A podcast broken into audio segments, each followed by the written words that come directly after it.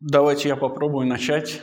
Из-за нашего сегодняшнего состава я постараюсь быть э, максимально придерживающимся нашего текста, изначальных тезисов, и быть не спешащим, не прыгающим с темы на тему. Мы начинаем с представления о политике, или вернее с представления о том, что суждение о политике в сегодняшнем мире так или иначе связано с суждением о государстве. Государство кажется чем-то политическим par excellence, а политика, соответственно, чем-то государственным. И таким образом суждение о политике целиком и полностью более или менее оказывается связанным с тем, каким мы себе представляем государство. Но представление о государстве, хотя оно и кажется нам часто детальным или полным, хотя оно и связано с э, историей, то есть мы прекрасно представляем себе, каким государство было, каким оно является, и даже представляем себе, каким оно должно быть, тем не менее на поверку оказывается не до конца осведомленным. Потому что за представлением о государстве, на мой взгляд, на самом деле скрывается более фундаментальное представление. Представление о человеке. И если это действительно так, как я и рассчитываю показать, то то деление режимов, которое будет предложено сегодня в связи с рассмотрением природы или природы в кавычках человека и ее связи с представлениями о государстве будет превосходить то исторически сложившееся деление режимов, которое мы наблюдаем в политической теории, как, например, деление режимов, предложенное Аристотелем, или деление режимов, пересмотренные затем Макиавелли и Гоббсом. Правда, ставя задачу рассмотреть связь между природой человека и целями, задачами и функциями государства, надо понимать ограничения нашей сегодняшней задачи. Ограничений этих несколько. Во-первых, мы говорим строго о теории. Наша задача сегодня не входит выяснить, какая из концепций государства является более предпочтительной, какая из концепций человека правильной. Во-вторых, мы занимаемся теоретическим углублением. Мы пытаемся выбраться, и этому посвящен весь наш семинар, из той лакуны, в которую мы загнаны, будучи неспособными увидеть альтернативы мы занимаемся именно поисками альтернатив. В-третьих, процесс исследования трех режимов потребует от нас обобщения работ некоторых философов. Но это обобщение возможно только в том случае, если сами их позиции останутся несмешиваемыми, останутся нетронутыми. Проще говоря, Аристотель не Платон, а Томас Гоббс не Джон Лок. Но мы должны четко понимать, что разрыв между Аристотелем и Платоном, хотя и является существенным, но на фоне разрыва между этой парой и парой Гоббс-Лок кажется практически несуществующим. То есть мы можем пренебречь различиями между классиками для того, чтобы подчеркнуть различия между классиками и либералами, или различия между либералами и Ницше. Наконец, надо признать, что хотя сегодня мы будем говорить о трех режимах, этих режимов на самом деле к сегодняшнему дню гораздо больше.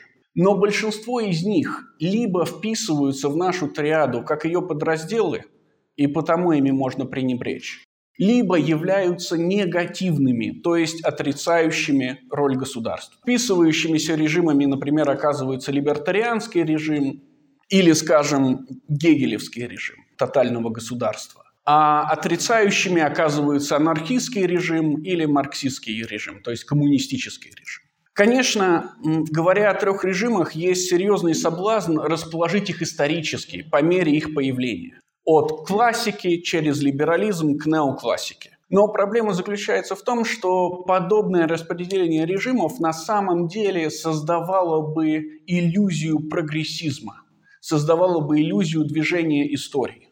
И эту иллюзию я как раз создавать не хочу. Поэтому вместо того, чтобы начать исторически, мы начнем с режима, который нам больше всего знаком и легче всего понятен, а именно с либерального режима. Природа человека не является особенной. Человек ничем радикально не отличается от других животных. Он управляем инстинктами, и тянется к телесному удовольствию как к благу и избегает телесной боли как зла. Более того, человек не в состоянии определить, что конкретно может считаться абсолютным благом. Так как телесные удовольствия релятивны и очень сильно зависят от конкретных факторов, люди не могут согласиться в вопросе о том, что такое благо, в чем именно заключается благо или предельное удовольствие. Зато все люди могут согласиться в том, что заключает в себе предельное зло, потому что основой испытывания всяческих удовольствий телесных является жизнь, а значит предельным злом оказывается ее противоположность – смерть или, выражаясь яснее, насильственная смерть. Страх насильственной смерти, свойственный всем людям как таковым, от младенцев до стариков, от мужчин до женщин, от обитателей Африки до а, обитателей Северного Ледовитого океана, становится источником двух базовых понятий. Во-первых, это понятие естественных прав человека, то есть в первую очередь право на жизнь и того, что обеспечивает жизнь, а во-вторых, всеобщего равенства. При этом всеобщее равенство возникает не из одинаковости людей. Люди не одинаковые и не могут быть одинаковы. Всеобщее равенство возникает из отношений человека и смерти. Либо из представления о том, что каждый человек, каким бы слабым и глупым он ни был, может причинить смерть каждому другому, либо из представлений о том, что человеческая жизнь не принадлежит самому человеку, и потому человек не вправе распоряжаться ни своей, ни тем более чужими жизнями. Однако голая жизнь, как уже было сказано, не интересует людей, потому что жизнь сама по себе не является ценностью. Ценностью является удовольствие, которое можно получать при жизни.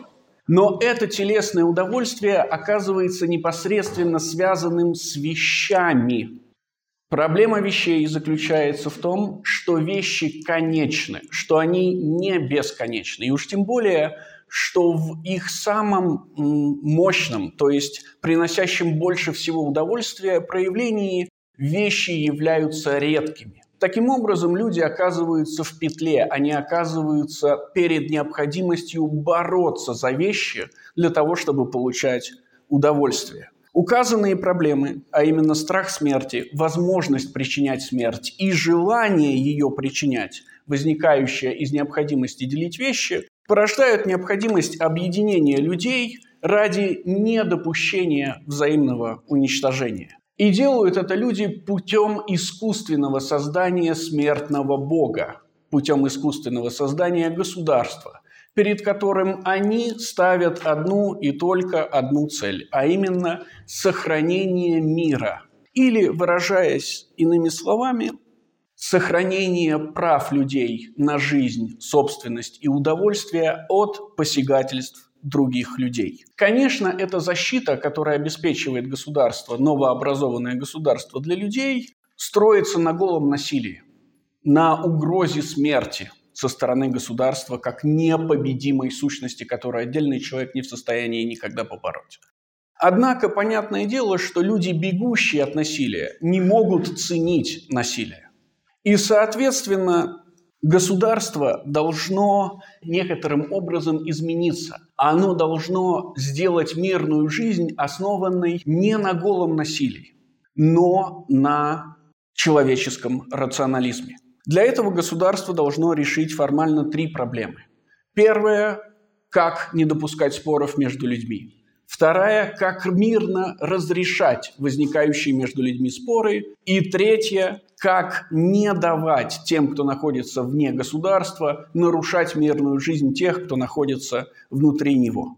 Для успешного разрешения существующих конфликтов нельзя оставлять эти конфликты на суд их участников. Банально потому, что в силу присущего всем людям инстинктивного эгоизма каждый участник конфликта попытается разрешить конфликт в свою пользу. А значит, даже его разрешение окажется не разрешением, но просто формой продолжения конфликта. Для того, чтобы конфликт был разрешен, нужно несколько вещей. Во-первых, нужен независимый суд, который бы был одновременно безличностным. Иными словами, судьей в конфликтах между людьми не могут быть люди – судьей в конфликтах между людьми может быть только закон, потому что закон имперсонален. И более того, так как само государство является или может являться участником конфликтов, этот закон должен превышать те власти, что существуют в государстве. Правление закона должно стать абсолютным. Для того, чтобы не допускать конфликтов, государство должно сделать закон известным для всех. А это требует от государства массового просвещения людей. Иначе мирная жизнь, то есть жизнь, подчиненная рациональности, невозможна. Рациональное поведение становится безопасным только тогда, когда оно становится осведомленным. Наконец, государство должно защищать своих членов от внешних врагов, от тех, кто находится вне государства и пытается принести с собой конфликты, которых государство внутри себя пытается избежать. И для этого оно, как индивид, как и отдельный человек, находящийся в догосударственном состоянии, имеет право привлекать любые средства, которые посчитает нужным, в том числе требовать от собственных членов не только материальные, но и физические жертвы. Либеральное государство также оказывается перед необходимостью защищать свободу своих граждан, свободу в достижении удовольствия или счастья. Но оно никогда не может определять это счастье. Оно никогда не может судить об удовольствиях, о человеческом благе как таковом. Причина этого заключается не только в том, что люди не могут согласиться по поводу блага в силу естественных различий, но также и в том, что стремление к благу является инстинктивной деятельностью. И сам факт того, что люди имеют право, например, защищать себя, гарантируется именно тем, что самозащита инстинктивна, что она не является результатом рационального решения, а значит не подчинена человеку. То есть люди не могут быть наказаны за те вещи, которые не находятся в их власти. Но естественные стремления к телесным удовольствиям также не находятся во власти людей. Люди не в состоянии контролировать свою речь, свое желание обогатиться, поэтому государство должно обеспечить им свободу, свободу слова, свободу накопления, свободу совести. Более того, государство должно не просто дать им эту свободу, то есть позволить им реализовывать свои естественные животные наклонности, оно должно создать такие условия, при которых эта свобода не будет иметь никаких препятствий. Государство должно позволить людям заниматься преследованием счастья. Причина этого заключается в том, что если государство попытается остановить людей в следовании своим низменным инстинктам или исправить эти низменные инстинкты, оно не только нарушит уже указанный принцип неответственности человека за то, что он не контролирует, но и приведет к конфликтам, потому что люди не могут быть удержаны от естественных стремлений, от стремлений к телесным удовольствиям. И потому всякий, кто попытается остановить их, будет рассматриваться как противник. Это, конечно, нарушит цель самого государства. Наконец, так как либеральное государство искусственно, вся его власть не принадлежит ему. Его власть является суммой власти тех людей, что в него вступили. А это значит, что именно эти люди, члены государства, являются судьями в том, насколько государство эффективно в достижении своей цели. И значит, они вполне в силах и в состоянии не только судить о том, эффективно ли государство, но и переделывать его по собственному желанию, так как они являются единственными носителями его власти. Рассмотрев либеральный режим, стоит перейти к его противоположности, к другому представлению о природе человека. Природа возвысила человека над животными – она сделала его особенным, дав ему то, что можно именовать добродетелью. Наличие специфически человеческого в человеке может и не означать наличие естественной цели для человека. Но оно не может не означать наличие естественного стандарта, наличие возможности чистого суждения о человеке как человеке. И Хотя нам трудно понять, в чем именно заключается добродетель, мы могли бы смело сказать две вещи. Первое. люди не равны в добродетели. Второе. Очевидно, что всякая животная деятельность, будь то осуществление животных устремлений или деятельность физическая как таковая не является человеческой. То есть те люди, что задействованы в таких действиях, являются либо порочными, либо невысокими сами по себе. Они не могут соответствовать естественному стандарту. Вопрос об особой природе человека есть вопрос о деятельности, о деятельности, ведущей к человеческому благу. Но сама попытка выяснить, что это за деятельность, уже отделяет человека от других животных, уже делает его особенным. И тем самым претендует на то, чтобы и быть его особой природой. Однако любые попытки разумно оценить притязание на хорошесть той или иной деятельности, в том числе и самой деятельности э, по выяснению того, в чем заключается благо для человека, оказываются на самом деле попытками культивировать его природу. Здесь надо понимать, что культивация природы не есть ее преодоление, она есть ее совершенствование. И это означает только одно, что человек не может достигнуть естественного стандарта изначально, что люди не могут рождаться хорошими. Они могут только становиться хорошими с помощью специфической деятельности, с помощью образования. Признание естественного неравенства между людьми также означает и признание естественной иерархии, отраженной в формуле «худшее ради лучшего», то есть в требовании подчинения животного человеческому, неспособного способному. Ибо достижение блага или счастья посредством человеческой деятельности нуждается в поддержании животного. Благая жизнь невозможна без просто жизни. Это лучше всего отражается положением государства. Классики верят, что государство образовалось естественным путем, что оно родилось или появилось, исходя из сугубо естественных требований разделения труда, что его изначальной задачей было удовлетворение базовых потребностей людей. Но, цитируя Аристотеля, хотя государство возникло ради потребностей жизни, Существует оно ради достижения благой жизни. Иными словами, достижение естественного стандарта людьми напрямую связано с изменением или возвышением государства, с приобретением им уникального статуса. И этому есть несколько причин. Во-первых, государство тоже представляет из себя некую иерархию, а значит, к нему тоже может быть поставлен вопрос о справедливости. Во-вторых, Государственная или политическая деятельность претендует на то, чтобы быть сугубо человеческой деятельностью.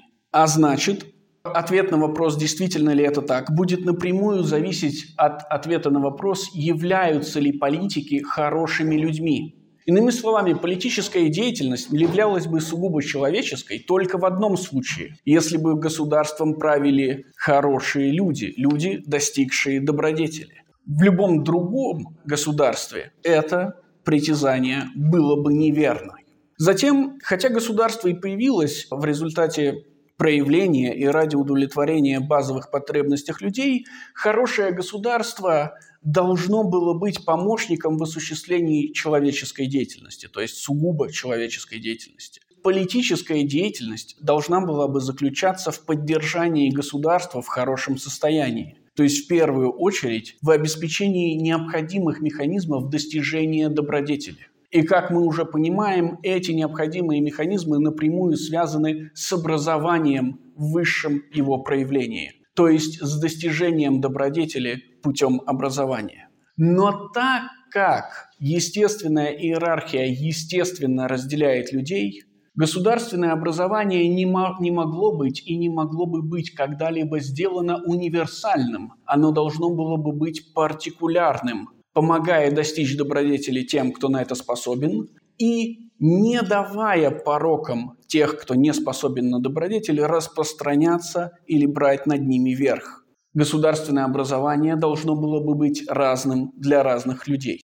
Таким образом, если вернуться к претензии политики, то теперь придется сказать, что высшая человеческая деятельность, будь это притязание верным, была бы всегда зациклена на самой себе и достигала бы только саму себя и ничего вне себя. Достижение блага считают классики, и есть счастье. Но это означает, что так как благо предопределено природой, и так как люди не равны, подлинно счастливыми могут быть только единицы. Или, выражаясь иначе, подавляющее большинство людей обречено на то, чтобы быть несчастными. В связи с этим государство не может добиться своей цели, не может добиться для них благой жизни как таковой. Но оно может сделать их жизнь сносной, то есть не дать их порокам превратить их жизнь в несчастную жизнь. Кроме того, так как природа человека неизменна и естественная иерархия неизменна, государство, то есть хорошее государство, также не могло бы быть изменяемо. Даже несмотря на то, что оно должно было бы постоянно подавлять плохих людей. Или, э, выражаясь известной нам формулой, хотя не дело справедливого человека вредить кому-либо, действия справедливого человека по недопущению нанесению себе вреда плохими людьми вполне могут восприниматься этими плохими людьми как тирания в высшем ее проявлении, как полное господство и полный контроль над их жизнями, только осуществляя который им не дается шансов проявить свою порочность и принести себе и окружающим вред. Не такую картину мы видим, когда переходим к режиму, который я по своей глупости и отсутствию воображения называю неоклассическим. Это не неоклассика ни в коем случае, я хочу, чтобы вы это понимали. Итак, нет никакой особой человеческой природы. Пожалуй, даже нет никакой человеческой природы как таковой. Изначальный человек ничем вообще не отличается от любых живых организмов, от животных, от грибов, от бактерий. Однако именно благодаря своей органичности он со временем получает два особых взаимосвязанных свойства. Он получает способность создавать и способность меняться, ультимативно объединяющихся в способности к самоизменению – каким-то образом человек смог сделать себя больным животным. Эти две способности, способность к созданию и способность к изменению, получены человеком случайно и в ходе очень рискованных процессов. И потому они определяют фундаментальное состояние человека как сомнительное. Ибо так как человек не обладал этими свойствами в начале, он вполне может потерять их в конце – это не значит, что он может вернуться обратно в животное состояние. Животные свойства уже потеряны. Скорее, это значит, что потеряв новое фундаментальное состояние, он просто может исчезнуть. Риск исчезнуть теперь всегда присущ человеку как человеку. Изменчивость человека, кажется, должна делать относительными всякие и любые представления о благе и зле для него – то, что было благом в начале его существования, теперь вполне может являться для него злом. И наоборот, то, что является злом сейчас, в будущем вполне может оказаться благом. Однако эта релятивистская позиция поверхностна. Дело в том, что благодаря тому, что мы теперь знаем о фундаментальном состоянии человека, о двух его базовых свойствах, мы легко можем представить их себе как абсолюты суждения о человеке. Иными словами, мы легко можем разделить благо и зло, следуя представлению об углублении этих двух способностей, об их усилении или об их ослаблении. И таким образом получаем желаемый абсолют суждения о благе и зле. Правда, этот абсолют подразумевает, что человек одновременно оказывается и целью, и средством. И для того, чтобы понять, как так получилось, надо посмотреть на то, как человек выбрался из своего органического состояния. Еще до своего начала человек полностью подвержен случаю. Появление человека случайно разделение особей человека на удавшихся и неудавшихся, на сильных, красивых и успешных, и слабых, уродливых и неудачников абсолютно случайно. Но то, что происходит после этих неизбежных случайностей, уже предопределено. Там, где одни общины людей только пытаются самозащититься, там, где неудавшиеся с трудом удерживают свои собственные жизни в своих руках, там удавшиеся создают целые империи. И создание государства являющееся продуктом животных устремлений, радикально меняет людей. Требование соблюдения навязанного извне порядка, требование совместной жизни с чужаками, хотя и означает гибель общины, не означает гибель естественной агрессии к чужакам. Наоборот, эта естественная агрессия усиливается по мере того, как люди оказываются замкнутыми в узких маленьких урбанистических пространствах. Но запрет проявлять агрессию, необходимый для жизни в государстве и подкрепленный угрозой предельно жестоких наказаний, не останавливает агрессию. Она просто перенаправляется вовнутрь. Так угнетение, вызванное им страдание и следующее за ними самоугнетение и самострадание становятся решающими элементами появления нового человеческого измерения, того, что называется духовным измерением. И сам факт появления этого измерения маркирует то, что человек А способен изменяться, и Б оказывается способен создавать то, чего не было до этого, то есть создавать экс нихило, создавать с нуля.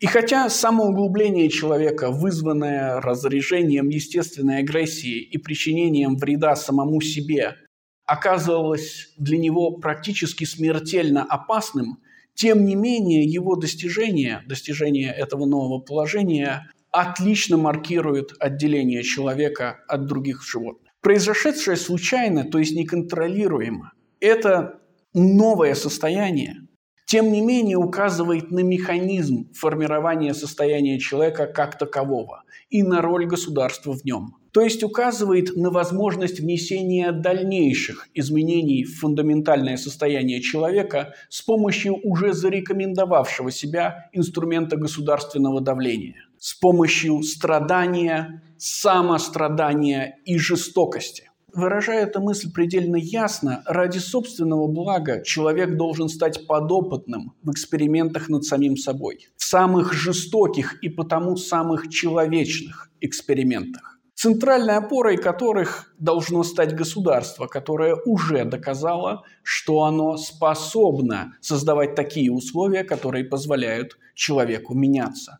И так как любые изменения в человеке происходят только на огромных временных расстояниях государство должно быть достаточно мощным, чтобы проходить эти временные расстояния, поддерживая необходимый уровень давления внутри самого себя.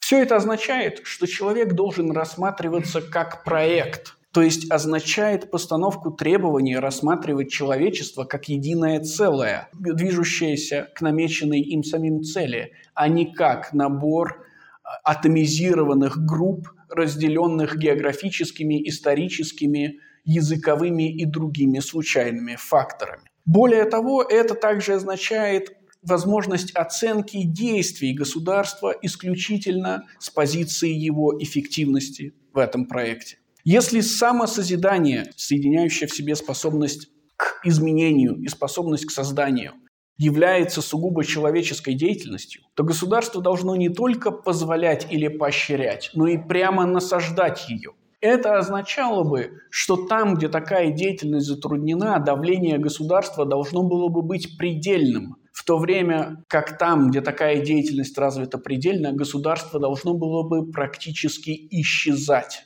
Иными словами, оно должно было бы отражать иерархию людей – отражать возникающее неравенство. Кажется, что довольство собой и бездействие, довольство и декаданс связаны, и потому можно ожидать прямой связи между недовольством и действием, между несчастьем высшего типа и действием высшего типа. И так как высшая деятельность и изменчивость связаны напрямую, то последнее, а значит и углубление человека – безграничны, что доказывает отсутствие связи между благом и счастьем. Проблема счастья для человека снимается. Теперь, и я цитирую, нужно стремиться не к счастью, но к делу. Конечно, изменчивость человека означает, что различные, а подчас и противоположные условия будут требовать различных, а подчас и противоположных решений для его дальнейшего развития.